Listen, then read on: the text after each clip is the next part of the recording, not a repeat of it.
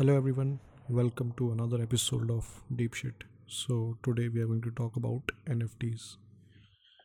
The most hyped topic that is NFTs. So today my co-host is Shreya, Shreya Gupta. Hello, everyone. Yeah. So are you ex- excited for the podcast? Yeah, excited and anxious also. Let's see how does it goes. चलो शुरू करते हैं podcast को तो यार NFT होती क्या है ये तो आज तक किसी ने बताया नहीं एनएफटी होती क्या है या एक्चुअली में मतलब क्या है एन का हाँ हाँ कहाँ से चालू हुई एनएफटी किससे बनाई एनएफटी कौन लाया ये कंसेप्ट एनएफटी कैसे आया एनएफटी क्या रोल है एनएफटी का बस ऐसे ही सब एन एफ़ टी करे जा रहे हैं कब से मतलब ढंग से बताता ही नहीं है एनएफटीज के बारे में चलो, आज समझते हैं एनएफटी के कॉन्सेप्ट को, थोड़े डीप लेवल पे। तो सबसे पहले तो हम देखेंगे यार एनएफटी का मतलब क्या है। तो एनएफटी का जो मतलब है, वो सिंपल सा है कि वो एक डिजिटल टोकन है। या डिजिटल एक रिप्रेजेंटेशन है टोकन है आपके डिजिटल एसेट का। अब आपका डिजिटल एसेट क्या होता है? डिजिटल एसेट आपका कुछ भी हो सकता है, आपकी फ़ाइल हो सकती है, आपकी म्यूज़िक हो सकता है, audio file, video file, documents, कुछ भी एक्स वाई जी चीज़ जो डिजिटल है, वो आपका डिजिटल एसेट हो गया बेसिकली आपका डेटा तो उस डेटा को आप डिजिटल टोकन के फॉर्म में जब रिप्रेजेंट करते हो, जो डेटा एक यूनिक होता है, उसको कोई कॉपी नहीं कर सकता, उसको कोई रेप्लिकेट नहीं कर सकता उसके रेप्लिकेशन का कोई एग्जिस्टेंस नहीं होगा। तो उस चीज़ के कंसेप्ट को अगर अपन डिजिटल वर्ल्ड में या क्रिप्टो करेंसी वर्ल्ड में लेके आए तो उसे एनएफटी कहते हैं।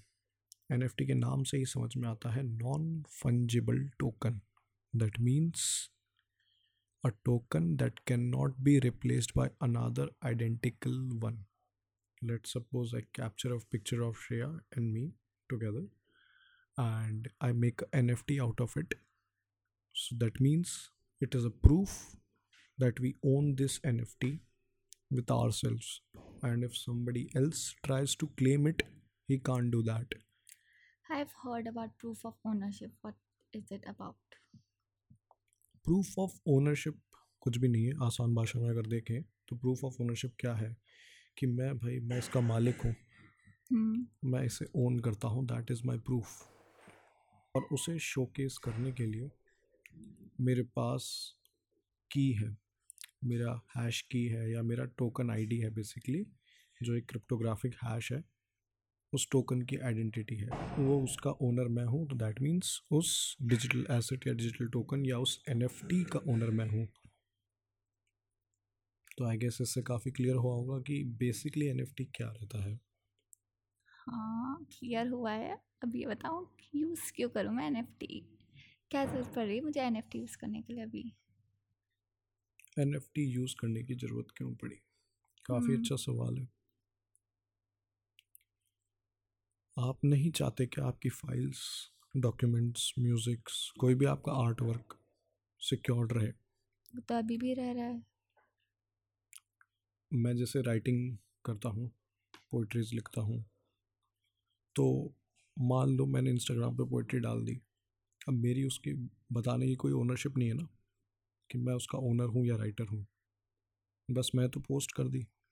अब मेरी ही पोइट्री को उठा के कोई और कहीं और पोस्ट कर देता है मुझे पता भी नहीं पड़ेगा। तो तो फिर आप पोएम्स की ही एनएफटी बना दोगे? हाँ। और फिर प्रूफ ऑफ़ ओनरशिप के अकॉर्डिंग फिर कोई इसे क्लेम नहीं कर सकता? हाँ। वो आपकी प्रॉपर्टी होगी बिल्कुल। फिर कोई ऑथेंटिफिकेशन के ऊपर भी कोई क्वेश्चन नहीं कर सकता। बिल्कुल काफ़ी अच्छे से आपने समझा कॉन्सेप्ट को और रियल लाइफ में आपने अप्लाई करा। अब थोड़ा सा इसकी हिस्ट्री के बारे में जानते हैं कि एन आई कहाँ से। तो एनएफटी का अगर अपन एग्जिस्टेंस बोलें या जब फ़र्स्ट टाइम इस्तेमाल हुआ था तो वो हुआ था 2012-2013 के अराउंड जब बिटकॉइन से लोगों ने कलर्ड टोकन्स बनाना शुरू कर दिया था, यानी कि कलर्ड कॉइन्स बनाना शुरू कर दिया था। कलर्ड कॉइन्स क्या थे? आसान भाषा में अगर बोले तो हर एक कलर एक अलग अलग एसिड को रिप्रेजेंट करता था। लाइक like अगर मैं बोलूँ कि ब्लू कलर है, वो प्रॉपर्टी को रिप्रेजेंट करता है। तो दैट मीन्स जो ब्लू कलर का टोकन था वो एक प्रॉपर्टी को रिप्रेजेंट कर रहा था। सिंबल्स की तरह यूज़ होते थे ऐसे या फिर नहीं क्या उनका क्या कोई सिंबल नहीं था। बेसिकली बस एक नॉमन क्लेचर था ब्लू कलर मतलब अलग कलर से उसको डिफ्रेंशिएट कर रहे थे। मतलब जैसे अलग अलग थे ना।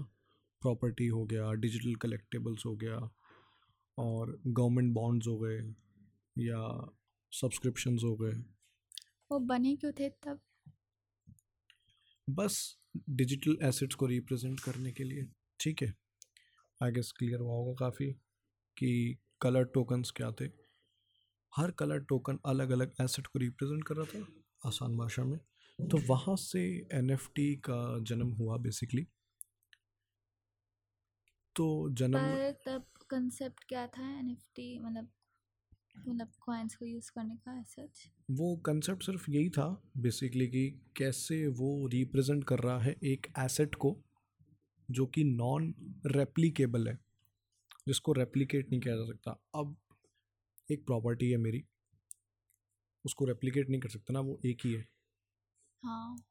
तो उसी तरीके से कोई डिफरेंट कलर का टोकन अगर यूज़ हो रहा है तो वो मेरी उस प्रॉपर्टी को रिप्रेजेंट कर रहा है। ओके। तो आगे से क्लियर हुआ होगा काफ़ी? हाँ। चलो। एक और चीज़ को अपन देखते हैं इसमें कि वैसे एनएफटी के भी कुछ टाइप्स या कुछ सब पार्ट्स ऐसे हैं या फिर एनएफटी के सब पार्ट्स की अगर अपन बात करें तो वो हम्म। अपन थोड़ा सा आगे बात करेंगे कि किस तरीके की होती है क्या टेक्नोलॉजी होती है। थोड़ा सा बचा के रखते हैं थोड़ा सा मज़ा बचा के रखते हैं आगे के लिए। ओके। तो आगे चलते हैं।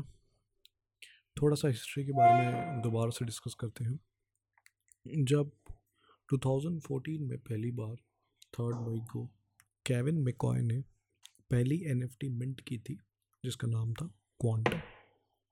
क्वांटम एक थ्री डी, थ्री डिज़ाइन थी। तो ये एक सिंपल सा फन फैक्ट है। तो ये तो थी हिस्ट्री। अब आगे चलते हैं।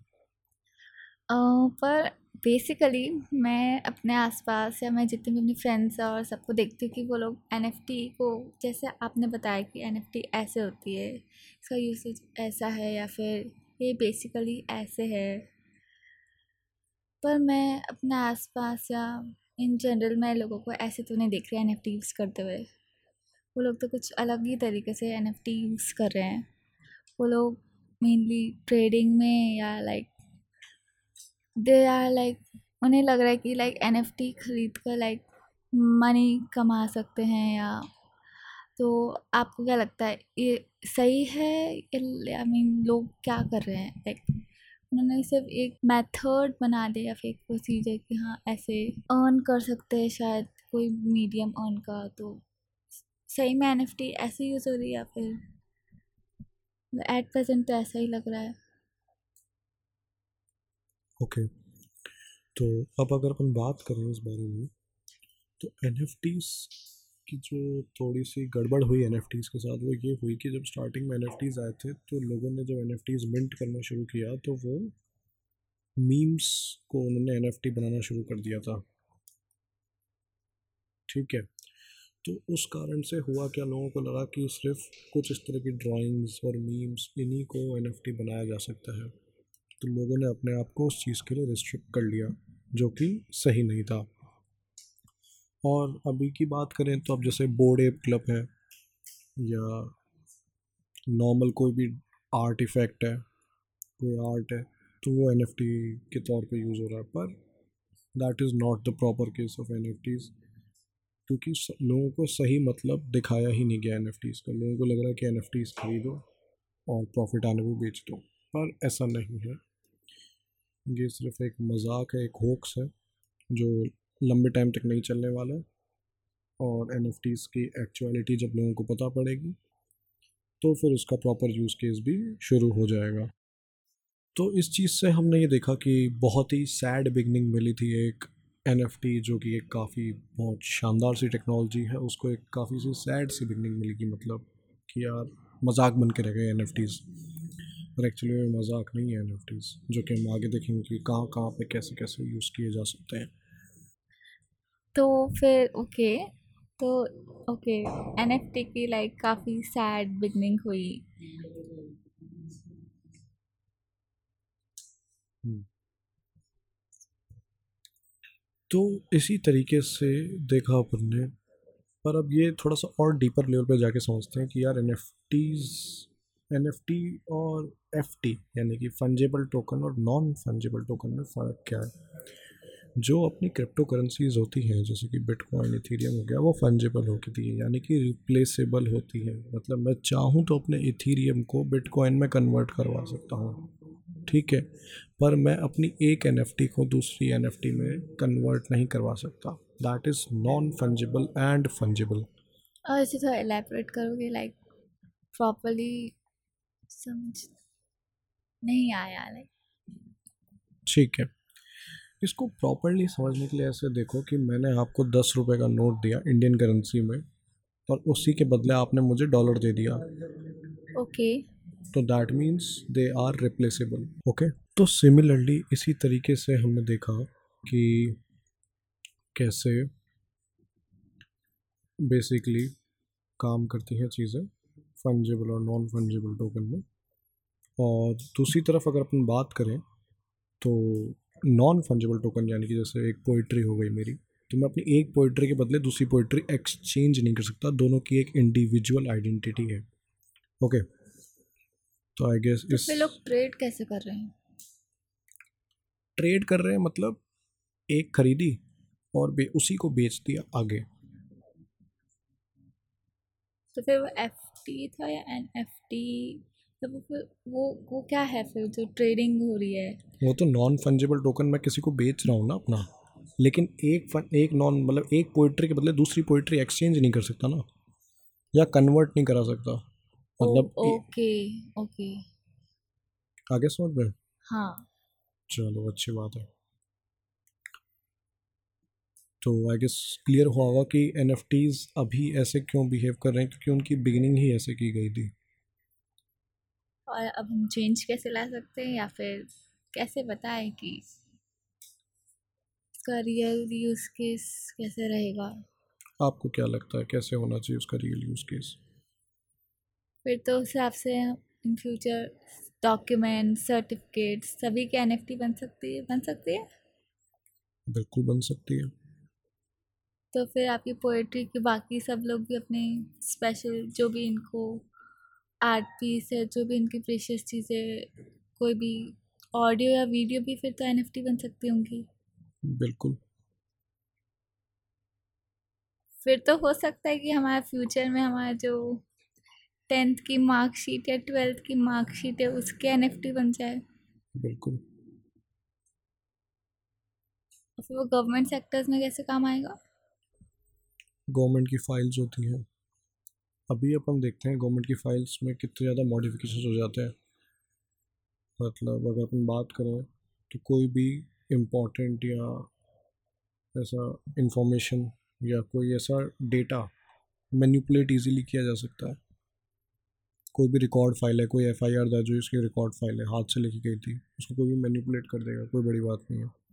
वहीं अगर उसको अपन एन एफ़ टी बना दें तो एक प्रूफ हो जाएगा कि this is the F I R related to this case and this can't be editable और इवन रिप्लेसेबल पर ये साउंड तो बहुत अच्छा करे पर लाइक हर चीज़ की बार बार एन एफ़ टी बनाना ये बहुत टीडियस टास्क होगा या फिर बहुत इजीली बन जाएँगे सब चीज़ों की एनएफटी इस चीज़ के लिए हमें एन एफ़ टी की टेक्नोलॉजी को समझना पड़ेगा। ओके तो बताओ फिर टेक्नोलॉजी क्या है? एनएफटी की टेक्नोलॉजी की अगर मैं बात करूँ तो अलग अलग ब्लॉकचेन की अलग अलग इकोसिस्टम होते हैं। उन इकोसिस्टम में अलग अलग तरीके से बनाई जाती है। मेनली मैं दो इकोसिस्टम की बात करूँगा जो सबसे पॉपुलर है इथीरियम और सोलाना। पहले ये बताओ ब्लॉकचेन वर्ड क्या मतलब? What is this blockchain technology blockchain technology, blockchain is a collection of data and records interconnected with each other. बहुत आसान सी चीज़ है, समझना इसे। अब उसी में एक ऐसा कंटिन्यूस इकोसिस्टम है, जिसमें कंटिन्यूस रिकॉर्ड रहता है हर चीज़ का। हर चीज़ को ट्रेस किया जा सकता है और डेटा जो है, वो किसी के कंट्रोल में नहीं रहता। तो उस इकोसिस्टम में आप अपन अपनी एनएफटी या एफटी यानी कि फंजेबल टोकन और नॉन फंजेबल टोकन दोनों को ही ट्रैक कर पाएँगे कि क्रिएट कब हुई और उसके साथ क्या एक्टिविटी हो रही है। टाइम स्टैम्पिंग सच हाँ जी टाइम स्टैम्पिंग करेंगे। ओके और एक ट्रांजेक्शन हैश भी होने का कि ये और ये ट्रांजेक्शन हुआ था इस एनएफटी को लेके या इस एफटी यानी कि फंजेबल टोकन को लेके। ओके okay, पर ये एफ़ का तो इतना यूसेज होगा नहीं शायद एनएफटी का ही होगा या दो, फिर दोनों दोनों का हो सकता है। दोनों के अपने अपने यूज़ केसेस हैं। अभी अपन आज एन के बारे में बात कर रहे हैं तो वहीं पे रहते हैं। बाकी हाँ। आगे की पॉडकास्ट के लिए बचा के रखते हैं चीज़ें। हाँ। ओके। ठीक है। तो एनएफटी की टेक्नोलॉजी की अगर मैं बात करूँ तो मैं बेसिकली दो चीज़ों के बारे में बताऊँगा। इथीरियम और सोलाना इथीरियम के अंदर ईआरसी रहते हैं। Ethereum request for comment. अब ये ईआरसी क्या होता है ये मैं कभी डिटेल में किसी और पॉडकास्ट में बताऊँगा क्योंकि इसके पीछे की और बड़ी कहानी है जिसे डिटेल में समझना बहुत ज़रूरी है। ई आर सी बेसिकली अगर आसान भाषा में बोलूँ तो प्रोटोकॉल्स हैं एक सेट ऑफ़ रूल्स हैं। स्मार्ट कॉन्ट्रैक्ट्स के लिए? बिल्कुल। ई आर सी जो यूज़ होते हैं वो स्मार्ट कॉन्ट्रैक्ट्स के लिए यूज़ होते हैं। स्मार्ट प्रोग्राम्स के लिए यूज़ होते हैं। कोई भी हमारा वर्क करने के लिए या कुछ भी फ़ंक्शन रन करने के लिए उसके हिसाब से स्मार्ट कॉन्ट्रैक्ट्स बनाते हैं और फिर वो E R C S H हाँ ई आर सी कुछ pre defined set of instructions या प्रोटोकॉल है जिसके ऊपर आप बाकी चीज़ें बिल्ड कर सकते हैं। ओके okay, तो इस सोलाना और इथीरियम ने different different types of E R C बनाए हैं? ई आर सी नहीं अलग अलग प्रोटोकॉल्स बनाए अपने अपने इकोसिस्टम में। ओके आप ई आर सी से कैसे कनेक्ट कर रहे हो? ई आर सी अलग अलग तरीके के होते हैं बहुत सारे तरीके के होते हैं। उसमें से आज सिर्फ़ अपन दो के बारे में बात करेंगे जिनमें एनएफटी का यूज़ केस आता है। Hmm, okay. सबसे पहला जो अपन ई आर सी के बारे में बात करेंगे वो है seven twenty one E R C seven twenty one जो है उसमें आप ऐसी एन एफ़ टी बना सकते हो जो कि जिसकी कॉपीज़ एग्जिस्ट नहीं करती वो अपने आप में एक यूनिक है। तो तो ये एन एफ़ टी हुए फिर कि हाँ। कॉपीज एग्जिस्ट करती नहीं है। बिल्कुल। पर आइडेंटिकल है। बिल्कुल आइडेंटिकल है। और इसको ऐसे समझेंगे कि मैंने एक पोइट्री लिखी तो वो पोइट्री अपने आप में यूनिक है। तो वो E R C seven twenty one में चली जाएगी। Okay okay. ठीक है। तो इस तरीके से अपन E R C seven twenty one को समझ सकते हैं। वहीं अगर बात करें E R C double one double five यानी कि वन वन फाइव फाइव तो उसमें क्या रहता है कि आप रेप्लिकेबल या मल्टीपल कॉपी बना सकते हो एक एन की और उसे यूज़ कर सकते हो। तो तो फिर प्राइवेसी का फिर क्या प्रॉब्लम नहीं हो जाएगी? क्योंकि फिर प्रूफ ऑफ़ ओनरशिप का नहीं। प्रूफ ऑफ़ ओनरशिप की बात ऐसे नहीं आएगी। इसमें क्या रहेगा ना कि एक ही एनएफटी रहेगी जो मल्टीपल लोग ओन कर पाएँगे। अब पर जो फ़र्स्ट लाइक कोई ए एन बनी होगी तो जिसने भी वो बनाई होगी या जिसके नाम से बनी होगी फिर उससे लाइक वो पूछेंगे तो सही ना कि हाँ हम तुम्हारे मल्टीपल कॉपी से बनवा रहे या फिर वो ही बना सकता है। नहीं बनाने की बात नहीं होती। वो प्रोटोकॉल चूज़ करने का ऑप्शन होता है। अब जैसे मान लो अपन कोई गेम खेलते हैं ठीक है? अब उस गेम में क्या रहता है अलग अलग तरह अब जैसे रेसिंग गेम होता है कार वाला गेम होता है तो उसमें अलग अलग तरह की कार होती हैं। हाँ। तो वो दुनिया में सब लोग खेल रहे हैं ना गेम? हाँ। और उस गेम के अंदर लोग कार भी ख़रीदते हैं। हाँ। तो अगर मैं उस कार को उस डिजिटल कार को एक एनएफटी बना दूँ तो वो कार एनएफटी तो रहेगी पर उसे मल्टीपल लोग ओन कर पाएँगे। और ये ऑन करने का प्रोसीजर सिंपल जैसे अपन नॉर्मल एनएफटी को ख़रीदते हैं वैसे ही उसको ख़रीदेंगे। ओके और ये मल्टीपल कॉपीज़ बनाने का क्या फ़ायदा है? ताकि बाकी लोग यूज़ कर सकते थे या फिर? हाँ बाकी लोग भी यूज़ कर सकें। उस सिचुएशन में वो चीज़ काम आती है। अब मान लो पर जो भी उसको एडिटिंग या उसके बाद कुछ ऑडिट या ऐसे सब नहीं कर सकते। नहीं वो नहीं कर सकते। वो एक बार बना दी वो कार जिस तरह बननी थी वो बना दी। अब उसमें चेंजेस नहीं हो सकते। कोई लिमिट है कॉपी की या फिर कितनी भी डिपेंड डिपेंड करता है आपको कितनी बनानी है। उसको जिसने पहले बनाई होती है उस पर डिपेंड करता है कि उसे कितनी बनानी है या फिर कोई भी आकर बोल सकता है कि मुझे इसकी कॉपी चाहिए। नहीं। एक बार जो डेवलपर है उसने बना दिया कि भाई इसकी दस ही कॉपीज़ हो सकती हैं तो दस ही लोग इसे ओन कर पाएँगे। Okay okay. तो उस हिसाब से फिर उसकी प्राइस अप एंड डाउन रहेगी क्योंकि वो रेयर रहेगा। मतलब मान लो ख़रीदने वाले लोग हज़ार हैं और आइटम आइटम टेन है। हाँ। तो रेयर हो गया ना आइटम हाँ हाँ। तो उस हिसाब से तो सब डेवलपर के ऊपर है। हम्म, ओके ओके चले आगे चले। हाँ। आई गेस टेक्नोलॉजी भी काफ़ी अच्छे से समझ में आ गई होंगी। हाँ। तो अभी तो हमने सिर्फ़ इथेरियम की बात करी ना। हाँ जी। तो सोलाना सोलाना की अगर बात करें तो वहाँ पे ई नहीं रहता, वहाँ पे रहता है एसपीएल ठीक है? एसपीएल यानी कि सोलाना प्रोग्राम लाइब्रेरी। अब एसपीएल क्या करता है? एसपीएल भी एक सेट ऑफ़ इंस्ट्रक्शंस रहते हैं जो बाकी एन बनाने में मदद करते हैं। मतलब मैंने अपने कोड में दे दिया कि भाई I am using this particular S P L that is the S P L for N F T तो फिर आप सोलाना के अंदर एन एफ़ टी क्रिएट कर पाओगे। उसी तरीके से आप इथीरियम के अंदर E R C seven twenty one और E R C double one double five का यूज़ करके एन एफ़ टी क्रिएट कर पाओगे।